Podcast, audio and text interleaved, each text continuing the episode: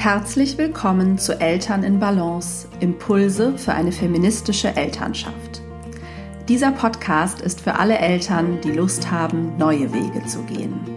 Eltern, die ihre Elternschaft gleichberechtigt und feministisch leben wollen. Eltern, die wirklich gemeinsam Vereinbarkeit gestalten und zusammen die Verantwortung für alle Arbeiten innerhalb des Paar- und Familienlebens übernehmen möchten. Hier gibt es jeden Dienstag Gedanken und Gesprächsanstöße für eine Elternschaft in Balance. Hallo und herzlich willkommen zur neuen Podcast-Folge. Ich freue mich, dass du wieder zuhörst und ich freue mich auch ganz besonders, diese Woche endlich ein, eine Interviewfolge mit dir zu ähm, teilen zu dem spannenden und wichtigen Thema Weaponized Incompetence bzw. strategische Inkompetenz. Und was sich dahinter verbirgt und was das mit gleichberechtigter Elternschaft zu tun hat, das wirst du gleich in dem Gespräch erfahren, das ich mit Jo Lücke geführt habe. Jo ist Mitarbeiterin bei der Equal Care Day Initiative und gibt auch Workshops und Trainings rund um das Thema Equal Care.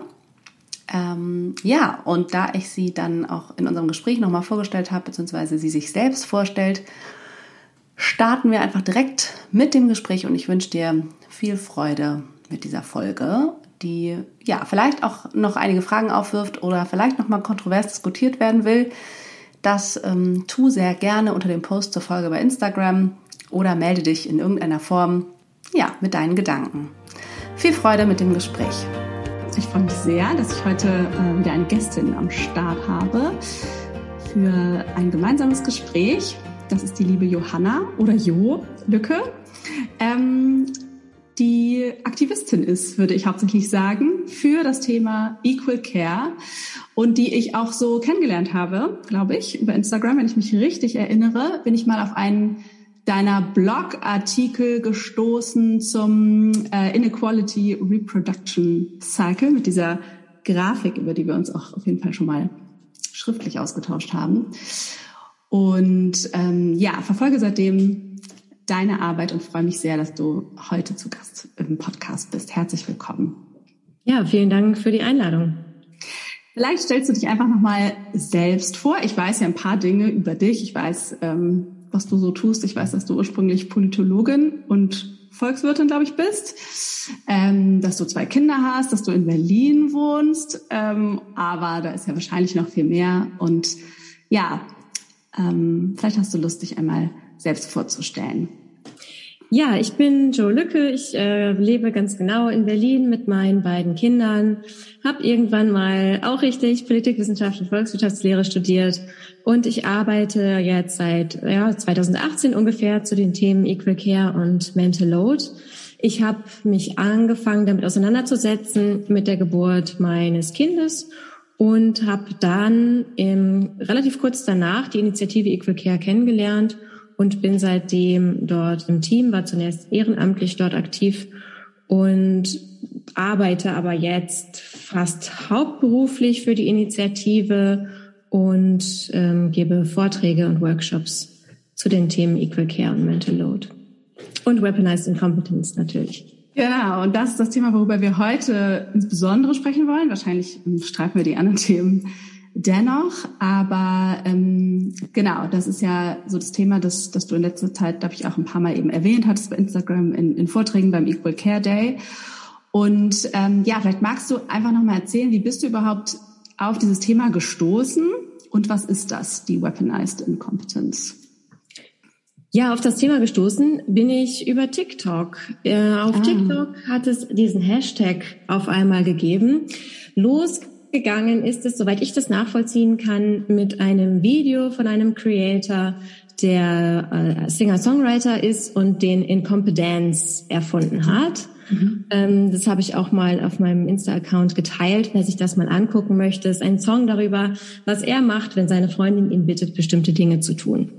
Mhm. Und er stellt dann eben in diesem Song dar, wie er das dann macht, welche Fragen er danach Fragen stellt, wo muss denn jetzt eigentlich genau der Müll hin und äh, kann man die Tüte auch zukleben und wenn ich aber, muss ich jetzt das Waschmittel zuerst in die Maschine tun oder zuerst die Wäsche? um dann über diese Nachfragen so viel zusätzliche Arbeit und Mental Load bei der Freundin zu kreieren, dass sie gar keinen Bock mehr hat, dass der überhaupt irgendwas macht. Mhm. Und dann auf diese Weise sich rauswindet aus dieser Aufgabe. Mhm. Und als Definition, was ist das überhaupt, Weaponized Incompetence oder strategische Inkompetenz, habe ich ja jetzt ähm, so ein bisschen eine akademische.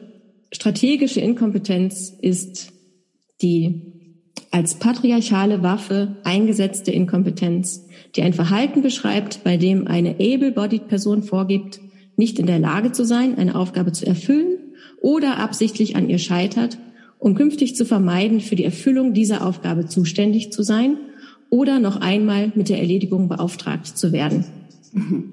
Und die schönsten Beispiele auf TikTok waren dann eben, ja, vor allem Frauen, die Videos davon gemacht haben, wie ihre Partner dann diese Weaponized Incompetence umsetzen, wie sie beispielsweise gebeten werden, die Reste vom Essen in den Kühlschrank zu packen und die dann den Reis noch nicht mal aus dem Reiskocher nehmen, sondern den vollständigen Reiskocher mit Kabel dann im Kühlschrank platzieren oder eine völlig verwüstete Wohnung, nachdem sie abends ausgegangen ist oder mhm. ja, die Übergabe eines schreienden, schreienden, nicht versorgten Kindes. Ähm, also das sind dann schon auch mhm. Relativ krasse Geschichten, die mhm. dann geteilt wurden. Mhm. Und dieser Begriff, ich glaube, wird er mit strategischer äh, Inkompetenz übersetzt? Genau. Also weaponized ist ja eigentlich noch Waffe, also hat ja noch so dieses Aggressive da irgendwie auch noch mit drin. Mhm. Total. Also die, der, die Kompromissübersetzung ist strategische Inkompetenz. Weaponized trifft es schon besser, aber es gibt leider keine mhm. gute deutsche Übersetzung dafür. Ja. Ja, wie würdest du das weiter beschreiben? Also erstmal sehr spannend, was gibt es dazu eigentlich für Forschung? Ich erinnere mich, ähm, in dem Buch äh, von Alexandra Zykonow gibt es auf jeden Fall eine Studie, ich habe jetzt leider vergessen rauszusuchen, aber ich kann es in den Show Notes nochmal aufnehmen. Es ist eine englische oder britische Studie, soweit ich weiß, ähm, wo ich weiß nicht mehr wie viele, aber ein relativ erschreckend hoher Anteil von, ich glaube, mindestens 1000, ich erinnere mich so dunkel, ähm, Vätern zugibt, sozusagen ähm, ja bestimmte Aufgaben nicht ganz so gut zu erfüllen, wie es ihnen möglich wäre, um sie nicht tun zu müssen. Ähm, weißt du, oder also du beschäftigst dich ja viel damit, was da sozusagen an Forschung zu gibt? Ja, tatsächlich ist die Forschung zu dem Thema direkt nicht besonders umfangreich. Also wenn man direkt nach Weaponized Kompetenz sucht, findet man nicht wahnsinnig viel, weil dieser Begriff auch noch nicht so lange äh, in aller Munde ist und in dieser Weise verwendet wird. Also man muss schon ein bisschen suchen, um dann so Fragestellen, äh, Fragestellungen zu finden, wie jetzt in Alexandras Buch. Mhm. Ja, genau, das habe ich mir schon gedacht, weil es ist ja auch, also ich meine, es gibt ja auch kein Interesse das äh, zu erforschen oder also zumindest nicht von den Menschen, die Forschung finanzieren. Ähm, insofern ist es sicherlich äh, wieder so eine große Lücke. Und ja, ich bin sicher, es gibt viele, die sozusagen, ähm, wie, wie du ja auch sagst, ne, also einfach Erfahrungsberichte teilen können. Und trotzdem ist es ja spannend, äh, was ist das mit der Strategie? Also ist das strategisch? Inwiefern ist das strategisch? Ist es bewusst, unbewusst? Also ich würde auch annehmen, es ist also eine Mischung aus unbewusst und bewusster Strategie womöglich. Ähm, es erinnert ja so ein bisschen an so Teenager-Verhalten ähm, bezüglich Zimmer aufräumen oder sowas. Ich weiß gar nicht, äh, wo das alles hingehört oder ne, wo steht hier der Staubsauger. Ich habe keine Ahnung. Da fände ich das noch einigermaßen angemessen. Für erwachsene Menschen ist es ja wirklich, wie du sagst, ne, man ist sozusagen able-bodied in der Lage und stellt sich ja sozusagen dümmer als man ist, um es mal äh, direkt zu benennen. Ja, wie ist das mit diesem, mit diesem Teil der, des, dieser weaponized, der Anteil des Wortes? Also, weil die Inkompetenz, ich glaube, die, ja, also die würde ich jetzt irgendwie auch nicht bezweifeln, die ist bestimmt da, weil Care-Arbeit ist halt ein Handwerk und Übung. Also muss man halt lernen und üben. Ähm, und dieser Anteil äh, der Strategie sozusagen, ich glaube, das ist ja auch das, was so kontrovers an dem Thema ist, ne? was dann so diskutiert wird. Ähm, was würdest du dazu sagen? Wie strategisch ist das? Ich würde sagen, das ist auf einer strukturellen Ebene sehr stark strategisch und auf einer individuellen Ebene nicht unbedingt. Mhm. Es gibt schon eben diese erlernte Inkompetenz, vor allem dann von Männern in Beziehungen, die viele Dinge auch wieder verlernen, die sie vielleicht auch schon mal ge gekonnt haben, eben ihren Single-Haushalt zu führen und dann ja tatsächlich auch Sachen nicht mehr wissen und sich nicht mehr erinnern, weil sie die Praxis nicht haben, die Übung fehlt. Die Sachen dauern länger oder gehen häufiger schief. Also da kann man dann auch schon von einer gewissen Inkompetenz sprechen, die jetzt ja nicht unbedingt sofort strategisch ist, aber im Großen und Ganzen ist es doch so, dass diese strategische Inkompetenz nur deswegen funktioniert, weil sie auch gesellschaftlich akzeptiert wird. Weil es vor allem im Haushalts-, im Care-Bereich für Männer eine akzeptierte äh, Antwort ist, zu sagen, nee, ich kann das nicht oder ich kann das nicht so gut oder du machst das doch viel besser. Wenn eine Frau versuchen würde, diese Art von Antworten zu geben, würde das gesellschaftlich definitiv sanktioniert. Ähm, also eben das Bild der guten Hausfrau oder der guten Mutter würde dadurch angekratzt und es würde nicht funktionieren. Also die Möglichkeit, es überhaupt einzusetzen, ist an sich schon in gewisser Weise strategisch mhm. und dient eben dazu, diese Aufgaben nicht erfüllen zu müssen.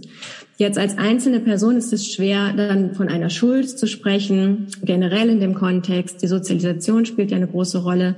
Viele lernen das von Vorbildern, ne? also eben von ihren eigenen Eltern, den eigenen Vätern und Müttern, die natürlich dann ähm, dieser Art von Verhalten eben ja durchgehen lassen und es funktioniert. Mhm. Das ist ja auch ja.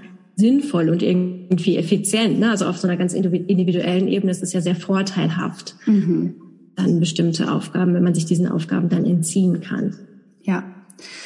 Ähm, und ich weiß, du ähm, thematisierst ja auch sozusagen die Kultivierung dieses ein bisschen dummen Vaters, sag ich mal, der einfach nicht weiß, wie die Windel richtig rumgehört oder wie viele Löffel Milchpulver eigentlich in so und so viel Milliliter Wasser gehören oder so.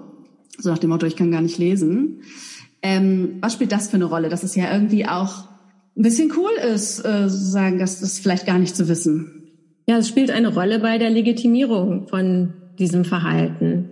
Mhm. Also dadurch, dass es kultiviert wird und ich habe ja ähm, in meinen Vorträgen immer Beispiele aus den, ähm, ja aus, äh, na, jetzt fehlt mir das Werbung oder Film und Fernsehen. Medien. Ja, ja, ja. Genau, aus der mhm. Medienlandschaft. Ja ähm, dadurch, dass diese Rolle oder diese Art und Weise, sich zu verhalten, ins Lächerliche gezogen wird, dadurch wird sie verharmlost. Mhm. Also sie wird, sie wird verharmlost und sie wird eben ein, zum, zum Gag selber ähm, heraufstilisiert, was es sehr, sehr viel schwieriger macht, sich auf einer ernsthaften Ebene damit auseinanderzusetzen. Mhm. Wenn es als witzig gilt, wenn Väter scheitern, ähm, haben ja Väter auch durch ihr Scheitern quasi einen Vorteil. Ja, also die, das, ja. der Kontostand auf der Habenseite wächst in dem Moment, wenn es eben ein, wenn Leute darüber lachen, wenn Leute es entschuldigen ähm, und diese diese Verwendung dieses Motivs des inkompetenten Papas, das trägt dazu bei, dass mhm. wir alle das kennen und auch ja für normal erachten und ja. wenn überhaupt einfach darüber lachen. Ja, ja ich finde das auch wirklich interessant, dass sozusagen zeitgleich mit irgendwie oder wie als Reaktion, so kommt es mir vor, auf sozusagen die sogenannten neuen Väter, zumindest in unserem Kulturkreis, ähm, so eine Reaktion, also wie so eine Gegenreaktion. Das finde ich so ein bisschen, das wird zeitgleich parallel über die lachen, sozusagen, die sich besonders ungeschickt verhalten. Also ne, ich glaube, alle wissen sofort, was du meinst. Es gibt so Videos, wo ja, wo, wo das lustig ist, dass Väter irgendwie was nicht hinkriegen. Es wäre niemals lustig, wenn es eine Mutter wäre. Und insofern ist es ja spannend. Würdest du sagen, oder ist das sozusagen ein, ein rein männliches Phänomen? In dem Kontext, in dem ich mich damit beschäftige, ja. Grundsätzlich kann man aber sagen, es können natürlich auch Frauen oder Personen ganz allgemein strategische Inkompetenz einsetzen, um sich aus bestimmten Aufgaben rauszuhalten. Mhm. Ähm, Im Kontext von Care-Arbeit allerdings muss man sagen, dass es für Frauen diese Möglichkeit oft nicht gibt, weil es eben nicht gesellschaftlich akzeptiert wird und nicht als Grund angenommen wird, also als okayer Grund angenommen mhm. wird. Mhm. Ähm, für Frauen gibt es natürlich auch bestimmte Rollenklischees und Stereotype, die sie nutzen können in der gleichen Weise. Ähm, das betrifft dann vor allem eben solche handwerklichen Sachen oder irgendwas, was mit dem Auto zu tun hat oder vielleicht dem Internet oder ja. Den Versicherungen oder den so. Versicherungen, ja. genau. Alles, was so ein bisschen in diese technische Richtung geht. Wenn man sich aber jetzt mal anguckt, welchen Anteil diese Aufgaben haben am Gesamtworkload im Care-Bereich, dann ist der oft relativ gering. Denn man baut eben doch nur alle paar Monate ein neues Möbelstück auf oder fährt nur alle zwei Jahre zum TÜV. Und den Internetanbieter wechselt man auch nicht so oft, wie man eine Spülmaschine ein- und ausräumt. Mhm. Sodass für Frauen die Gelegenheiten, strategische Inkompetenz anzuwenden, sehr, sehr viel seltener sind mhm. in diesem gesellschaftlich akzeptierten Rahmen. Ja. Ja. Und sie auch, genau, einfach darauf angewiesen sind, das eigentlich nicht zu tun, weil, also ich denke auch so ein bisschen an den überhaupt, wie sagt man denn, den ganzen Erwerbsarbeitsbereich vielleicht auch, ne? Gibt es sicherlich auch sowas wie eine strategische Inkompetenz, manchmal die Frauen als Ausrede klingt immer gleich so nach Unterstellung, ne? aber sozusagen für, für eine gewisse Dauer an Elternzeiten zum Beispiel benutzen und so. Ähm, wo dann allerdings, glaube ich, das gar nicht so bewusst ist, dass es auch eine Unsicherheit zum Beispiel sein kann in Bezug auf die Erwerbsarbeit, ähm, die dann vielleicht mit der Menge der Care-Arbeit wieder begründet wird. Also ich finde, ich sehe da halt auch so ein, ne, da ist halt auch wieder so ein Kreislauf. Ja. Äh, äh, dass, dass Frauen brauchen die Rechtfertigung im Grunde aus der Überlastung heraus, würde ich auch äh, sagen, ne? und nicht um was, natürlich auch um ein bisschen was von sich fernzuhalten, was vielleicht gerade dann wirklich sozusagen noch zu viel ist, weil da eh schon so viel ist. Ja, also genau, natürlich ist da ein deutlicher Unterschied in der, sag ich mal, wie also das ist ein gutes Wort, wie so eine, wie so eine existenzielle Notwendigkeit eigentlich ist zu benutzen, ne? als Waffe ja. so oder als ähm, Abwehr von Arbeit. Mhm. Ähm, wie ist es denn, du hast ja schon gesagt, ne, du beschäftigst dich sowieso mit allen Themen rund um Equal Care, wenn du diese, das ist ja wie so ein Baustein eigentlich, ne, die ähm, strategische Inkompetenz. Wo würdest du das genau einordnen? Welche Rolle spielt es und hat es sozusagen für Auswirkungen auf die ungleiche Verteilung der Care-Arbeit, im Grunde auf die ganzen Gaps, die wir ähm, so haben? Ja, es ist, es ist auf jeden Fall ein, ein wichtiger Beitrag zu den diversen Gaps. Mhm. Also was ja passiert in dem Moment, wo jemand ähm, strategische Inkompetenz anwendet, ist, dass bei der anderen Person eine gewisse kognitive Dissonanz erzeugt wird. Also die andere Person ist erstmal, für die ist es erstmal nicht nachvollziehbar, warum jemand nicht in der Lage sein soll, eine Waschmaschine zu bedienen. Und um das dann wieder gerade zu rücken, versucht man dann im Kopf dafür Begründungen zu finden, die dann eben häufig sind, na ja, er ist halt jetzt nicht so detailversessen oder mir ist das irgendwie wichtiger oder ähm, ja, das ist auch mein, von meinem Charakter her, das passt auch einfach besser zu mir. er ist da auch nicht so gründlich oder so. Da diese Begründungen zu finden und diese Begründungen ähm, tragen sehr, sehr stark dazu bei, dass wir dann doch wieder alte Rollenklischees reproduzieren. Mhm. Also in diesem Gap Cycle ist das etwas, was dann dazu beiträgt, dass man versucht, eben individuell zu rechtfertigen, dass man doch sehr, sich sehr genderkonform verhält eigentlich, um auch diese kognitive Dissonanz zu beseitigen. Und dadurch trägt es eben sehr, sehr stark dazu bei, dass sich das auch weiter reproduziert. Also, mhm. dass quasi diese Ausrede auch weiter Gültigkeit hat und mhm. funktioniert. Mhm. Ja. Das ja. ist also ein Aspekt. Und natürlich dann, wenn man weiterdenkt, trägt es eben zu der Rollenverteilung bei, was wiederum natürlich eine Vorbildfunktion hat für die Kinder, die in der Familie aufwachsen, die das in einer bestimmten Art und Weise erleben und die dann wenn sie älter werden, auch auf die entsprechenden Muster zurückgreifen.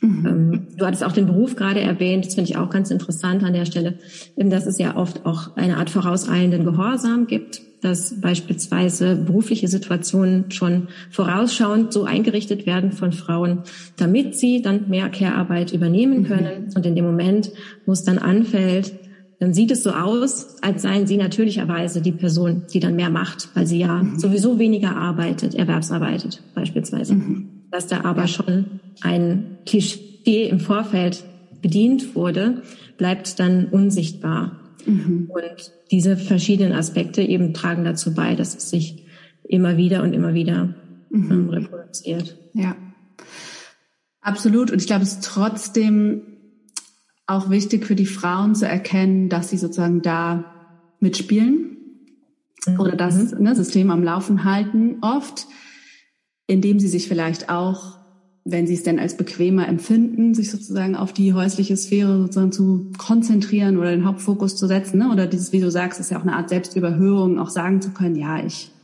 ich back halt den schöneren Kuchen so ungefähr, mhm. ähm, oder mein Kind schläft halt nur bei mir ein oder so. Ne? Also das ist ja auch eine Bedeutung, die man irgendwie ja. bekommt. Und ich glaube, das auch immer zu sehen, ja, diese Mischung aus individueller und äh, kollektiver Ebene, glaube ich, schon auch wichtig, um nicht in so ein Gegeneinander zu geraten.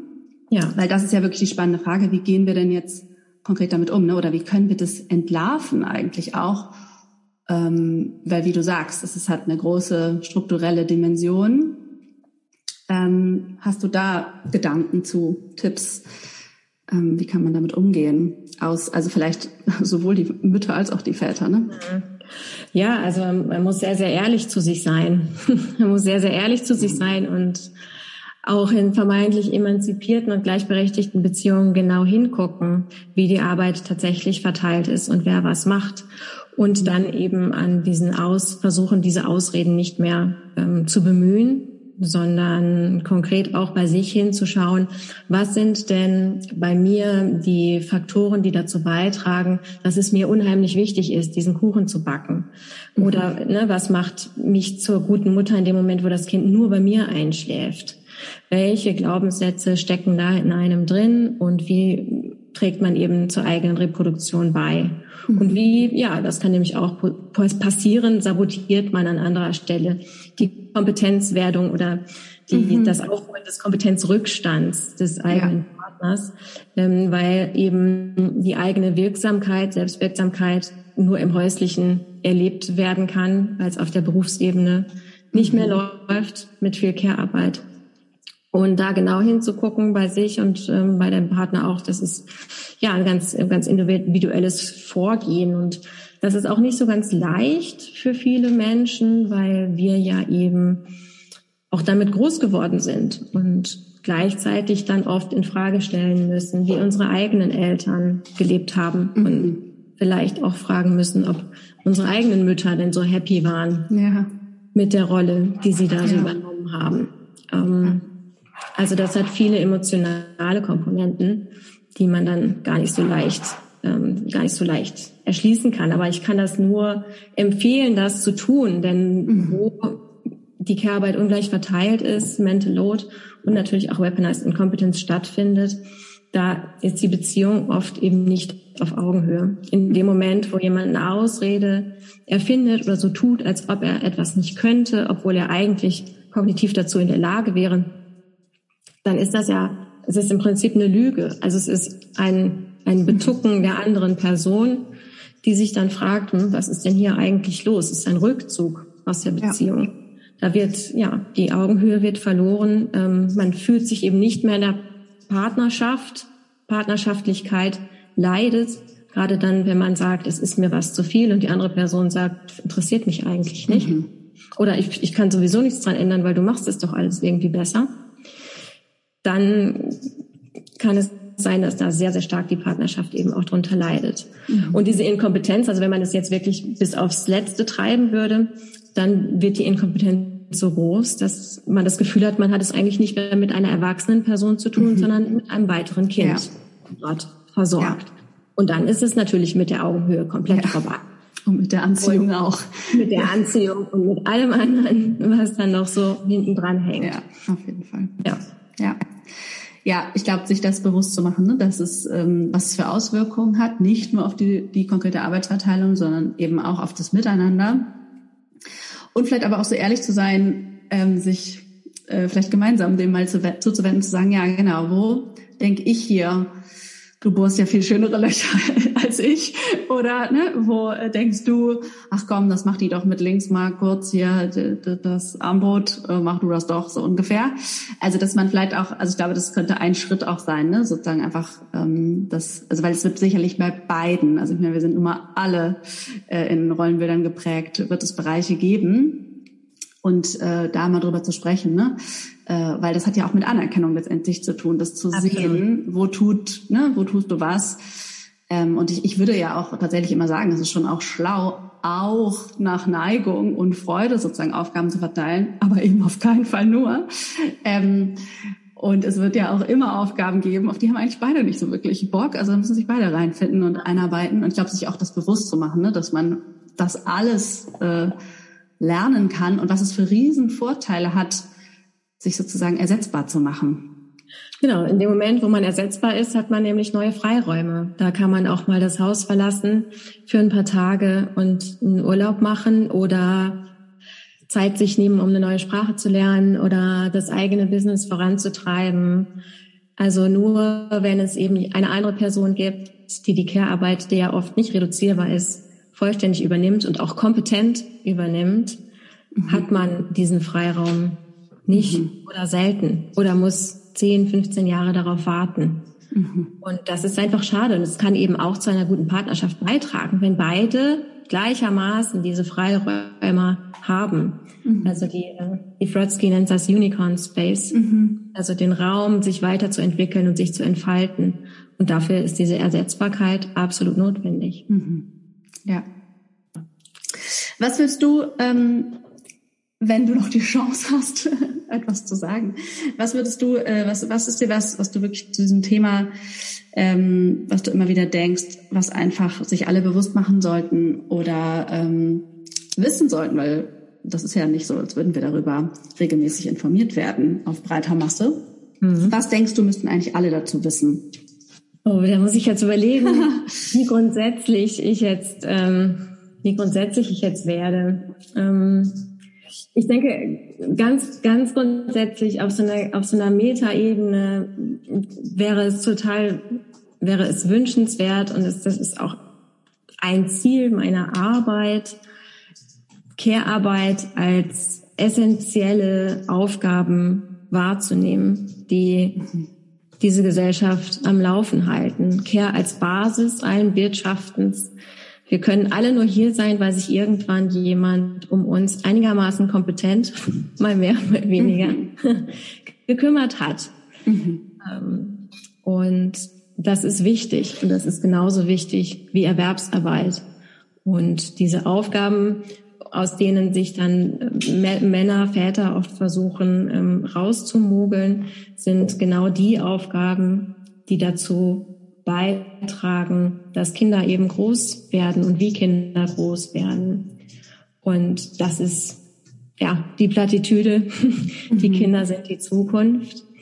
Aber darüber, nur darüber können wir zu mehr Equal Care kommen. Nur wenn Väter auch mehr Sorgearbeit übernehmen, können wir mehr, mhm. ne, schließen wir die Pay Gaps, schließen wir den Care Gap, schließen wir das Gap beim Lebenserwerbseinkommen, bei der Altersarmut und so weiter. Das ist der ja. Weg, den wir gehen müssen. Und dafür braucht es eine Aufwertung von Care-Arbeit in der Hierarchie zwischen Lohn und Care. Muss mhm. Lohn ab und Care aufgewertet werden, sodass beide eben auf die gleiche Hierarchieebene kommen und das ähm, Erledigen von Care-Aufgaben auch nicht mehr mit einem Statusverlust verbunden ist, wie das ja für viele Männer oft der Fall ist mit weiblich konnotierten Tätigkeiten. Ja. Wenn die dann den Staubsauger in die Hand nehmen, dann fühlen sie sich irgendwie mhm. entmännlicht oder so, mhm. weil diese Aufgabe eben diese Konnotation hat. Wenn wir aber doch wissen, wofür wir Staubsaugen mhm. Hm, und welchen Wert und welchen, welche Relevanz das hat, für uns alle auf dieser Welt, dann können wir vielleicht auch anders anfangen, damit umzugehen und es fairer verteilen. Ja. Yes. Das möchte ich bitte als Flugblatt, ich drucke es noch, äh, verteilen. Ich danke dir sehr für deine Zeit und deine Worte, deine wichtige Arbeit. Vielen Dank. Und ähm, werde in den Show Notes verlinken, wie man dich findet, den Blog mhm. findet, dein Instagram Kanal findet, den Equal Care Day findet. Und ja, vielen, vielen Dank. Vielen, vielen Dank auch an dich. Ja, ähm, ich finde, das war ein sehr spannendes Gespräch und ich hoffe, es gibt dir einige Denkanstöße, die spannend für dich sind. Wie gesagt, diskutiere gerne dieses Thema unter dem Post zur Folge bei Instagram. Und wenn dich das Thema gleichberechtigte Aufgabenteilung interessiert, ähm, dann gibt es noch ein paar Hinweise von meiner Seite. Ich verlinke in den Show Notes den Mental Load Test, den Jo für die Equal Care Initiative entwickelt hat. Den habe ich hier schon an der einen oder anderen Stelle erwähnt und auch verlinkt. Er kommt auch vor in meinem Eltern als Team Kurs, wenn dich also das Thema gleichberechtigte Elternschaft oder Aufgabenteilung vor allen Dingen interessiert, ist das, äh, lohnt es sich vielleicht, sich das mal anzugucken. Ähm, da geht es darum, dass unabhängig davon, in welchem Verhältnis ihr Erwerbshaus- und Care-Arbeit verteilt, darüber zunächst nochmal eine bewusste Entscheidung trefft, aber vor allen Dingen dann diese ganzen Aufgaben der Haus- und Care-Arbeit gleichberechtigt verteilt. Äh, in dem Hinblick, als dass dann eben auch der Mental Load da integriert ist, dass es eben nicht nur um Ausführung geht, sondern auch das Erfassen und Planen von Aufgaben und dass ihr an sich eine Alltagsstruktur findet, ähm, die Care-Arbeit wertschätzt. Ja, der Link zu diesem Kurs ist ein Selbstlernkurs für Eltern, ähm, in dem aber auch eine Sprechstunde mit bei mir sozusagen integriert ist, wo ihr monatlich Fragen stellen könnt. Ähm, ja, den, alle Infos verlinke ich auch einfach nochmal in die Show Notes. Und ansonsten weißt du, ich freue mich immer, wenn du diesen Podcast bewertest, bei iTunes eine Rezension schreibst und die Arbeit und die Liebe, die in diesen Podcast fließt, ähm, wertschätzt. Vielen, vielen Dank dafür. Ich wünsche dir eine wunderbare Woche und bis zur neuen Folge nächsten Dienstag.